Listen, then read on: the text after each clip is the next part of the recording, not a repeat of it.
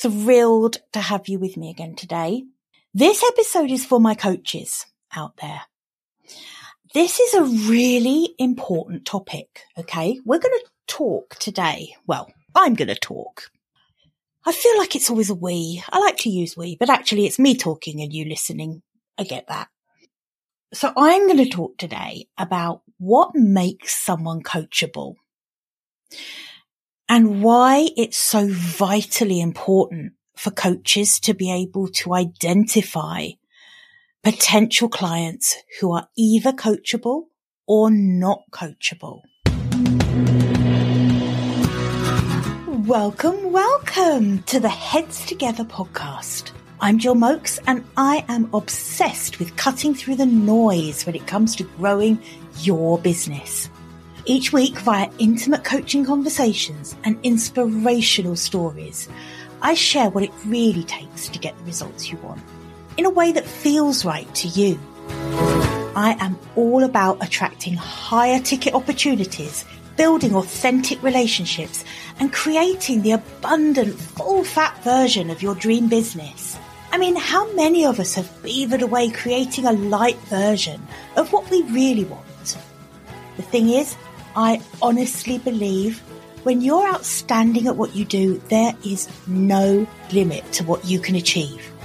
So, are you ready to put our heads together and make it happen? Let's go.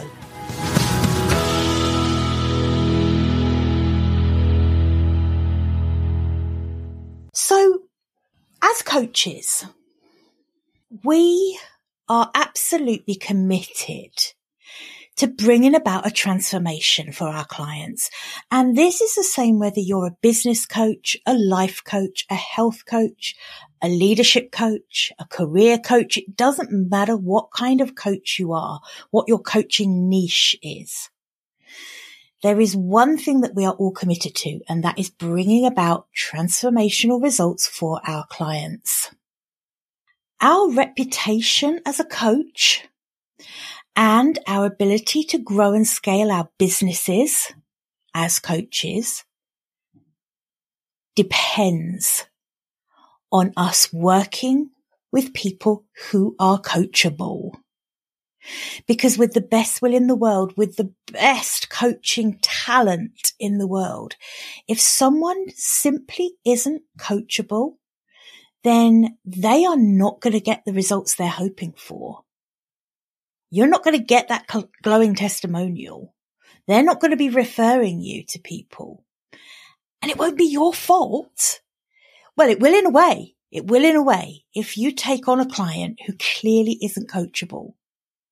So this is why you need to do this due diligence before you sign up a new client.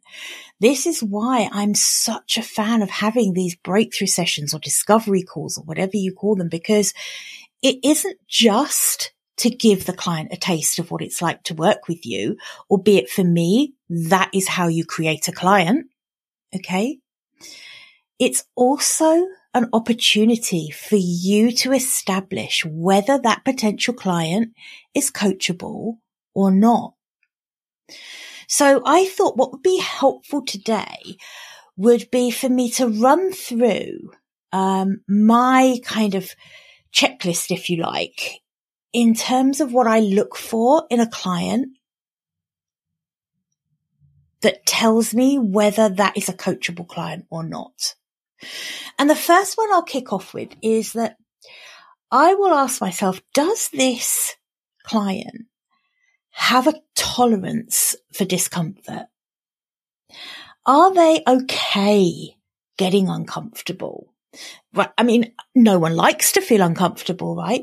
But there are some people who simply cannot tolerate it. And the truth is that successful coaching sessions really do require the client to be like proactive in how they embrace new ways of looking at things new ways of doing things. And sometimes that means they're going to experience fear or, um, they're gonna, it's gonna bring up emotions in them that are uncomfortable. And they need to be able to endure that. They need to be able to get through feeling uncomfortable. right? For you to be able to get that breakthrough for them, for them to be able to see the reward of taking like a different action, a different approach to something. So really looking out for how okay is this client, this potential client with being uncomfortable?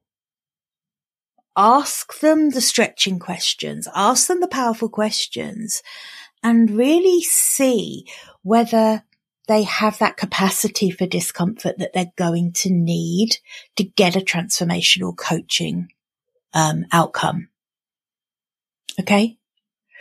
And I think, you know, and similarly, really this kind of runs on from that one, but, you know, they need to be open to trying new things, right?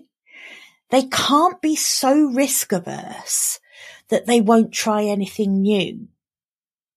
And we sometimes we see this come up with the clients who will say that something's not the right time for them or perfectionism is another thing that will quite sometimes be an indicator that a client just simply isn't open right now to trying something new. Another thing we sometimes see is where a client genuinely believes they already have the answers, actually um, and will tend to shut down avenues, exploring new avenues with you. That can definitely be a sign that that client isn't open right now to experimenting or trying something new. Right? If their fear of failure, um, if their perfectionism, if their timidness around doing something differently means that they are simply not open to trying. That's going to be a tricky client to get a result with. All right. And all the time while we're going through these things, I just want you to keep remembering how important it is to your reputation as a coach that you pick the right clients to work with, that you create the right clients for you, the clients you know you can get the results for. You know, I often talk about money mindset and this is where strengthening your money mindset is going to pay dividends here. Because when you are in a lack mindset, there's a temptation to work with any client that comes up on the horizon. Any lead is Uh, suddenly, you know, I have to win this client. I have to sign this client. And the truth is that there are so many pitfalls when you are working from that place of scarcity. And I hope going through these things is going to really embed that with you that it isn't worth working with just anyone. And actually the most successful coaches are the coaches who create the right clients for them. The coaches who say no to the wrong clients because they know it's not going to be a good outcome for either the client or for them. Okay. Little tangent there, but I'm coming back. I'm coming back to my little checklist. Another thing that I definitely look out for is whether a client is willing to take responsibility for change. Right?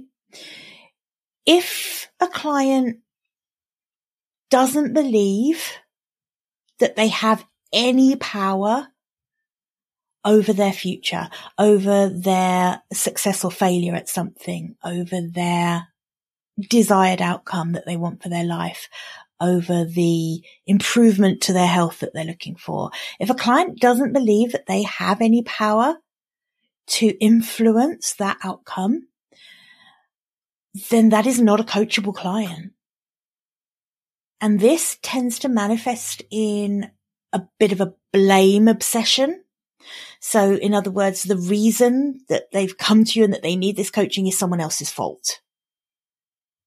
Um, the reason that they're not already proficient at this is um, that they have too much else on their plate. There's always something. There'll be something that they will blame. And that will stop them from taking the responsibility for change or for believing that the change is possible for them. I'm not saying that there is there isn't often truth in the reasons or the, or the things that they are causing them to have the issue.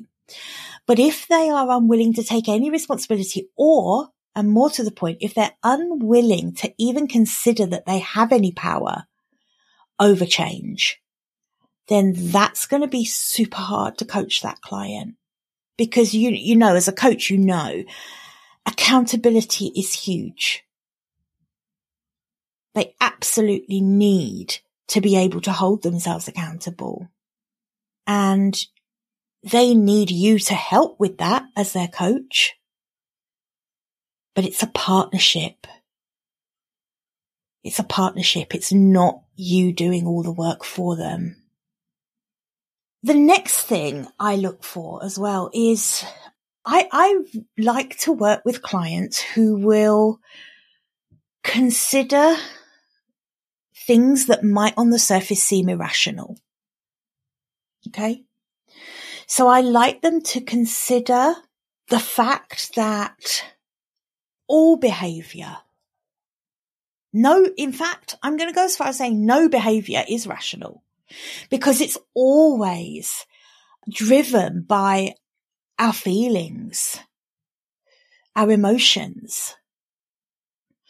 And if it wasn't, let's face it, if it wasn't, then we would know something to be true and always act accordingly. And clearly we don't. You know, if, if behavior was rational, someone like me, for example, who's overweight would never eat too much because that's irrational. I want to lose weight, but I'm eating too much. That's irrational. And it's because of all the feelings that come into play. So I think clients need to be able to really look beyond the rational and understand that all of those feelings that come in need to be explored because those feelings and those emotions, having that deeper understanding of those things is what's going to move them forward. So that's, that's a key thing to look out for. You know, are they, do they have that ability to look beyond what on the surface is rational or irrational or irrational? Okay. And then this one, I don't know if this is going to be popular because, you know, I've spoken recently about my kind of, I'm a little bit obsessed at the moment with how, uh, we're continuously lied to, um, in the media, particularly online in, in digital marketing, for example, um, we're co- constantly lied to about how everything should be easy, how everything should come naturally to us, how everything should flow, how we should be able to manifest anything we want, you know. Um, and this, this one might fall a little bit, it might land a little bit like that with you, but in my opinion, I want to work with clients who have some self discipline God, that is a strong word, isn't it? I'm not going to change it. That is what I mean. So I'm sorry, but I'm going to stick with it, but I'm going to explain it. So that might help, but to, to get the sustain, to, to have the sustainable change that the clients are looking for when they work with a coach, they are going to have to let go of some of the ways they used to do things and the ways they used to think about things to be able to move forward with sustained change. And not only can that be tricky for them, but it can also be hard for people around them to accept changes in that person. So whilst that client, while they're coaching with you, may feel super committed to the change and, and, um, absolutely determined to move forward, uh, with their new paradigm, their new way of thinking about things. Outside of your coaching sessions, they have relationships. They have partners, they have children, they have relatives, they have friends, they have bosses, they have colleagues, they have um, friends. They have a lot of people who may find it difficult to accept changes in them. And that can almost be harder for your client to deal with than their own commitment to change. So I think getting discipline, getting self discipline around committing to the change and by really being self disciplined around making this change more important than pleasing the people around them, more important than saying yes to things that perhaps they used to say yes to, but are now going to need to dig deep and have the discipline to say no to. Right? When you've agreed a coaching goal with your client, you've got to remember that their life exists outside of the coaching session. So, and, and this really is tied up with the, the last thing I want to talk about as well, actually. Sorry. The, the last thing is really around there. are they a person who's going to have that ability to ask for support? And do they have a support network? Because this is so tied in with this self-discipline thing. You know, they, they need other supporters in their life, not just you as their coach. Right? You know, and one of the things I think we often ask as a coach is we will ask our clients, you know, is there someone that you can share this with that will hold you accountable? And I think that is an essential question. You know, if it's a long time since you did your coach training, um, just remember how important that one is, that it's not the coaching session between you and the client is a moment in time. It's what happens outside of the session with you that really bolsters the sustainable change for that client. Right. So I hope that's been helpful. Some of those things you will really think about. I know, now don't get me wrong. I know that when you're having a call with a potential client, there's a lot to think about. You want to give them that taste of working with you. You really want to showcase your coaching skill with them on that discovery call because that is the thing that will have them interrupting you to give you their credit card details. You know, that's the thing that's going to actually make them realize that they found the coach for them, the coach that can help them. But I really want you to temper that with making sure you are the coach that can help them. And if they are not a coachable person or if they're not ready to be coached right now. And that's probably more to the point. I think, you know, most people at some time and in some circumstances will be coachable, but it could be that a client that you're talking to just isn't ready for coaching right now. As a coach, you know, you're not their therapist. You know, and if it's therapy that they need, redirect them. Make sure you've always got someone to redirect a client to for therapy if that's what they need. But if it's coaching that they need and want, then they need, and they need to be coachable, right? Simple as. So I hope that's given you food for thought for this beautiful Monday. it's beautiful Monday today. Of course, it could be completely raining by the time this one goes out in July. Um, but as I'm recording this now in sunny June, it is swelteringly warm. So uh, we will see. We will see. Anyway, I hope whatever you're doing, you are having a fantastic summer and enjoying it and taking some time off, I hope have a great week and I will see you again same time, same place next week. And thanks so much for joining me. Um, oh, and before I head off, I just want to let you know that I have put together for coaches a nice little PDF just a little freebie. If you're already on my email list, you'll, you'll get it anyway. If you're not, there'll be a um, little link to sign up in the show notes um, to grab this. It's a um, guide and workbook and it's for life coaches, business coaches, health coaches. It's got a grandiose title of what it, uh, the title is what it really takes to grow a highly profitable coaching business. So there are kind of seven real non-negotiables in there that you can work through and just kind of audit or benchmark your business, your coaching practice and see how you're performing against those things. And of course, I will also pop the link in to apply for a breakthrough session with me. And that is in the PDF too. All right, everyone, have a great week. Bye for now. I hope you enjoyed this episode and that getting our heads together this week has filled your mind with what's possible. If you love the show, would you do me a massive favour, please? Would you leave a five star rating on Apple Podcasts? It would really help me put more heads together, reach more ears, and expand more minds.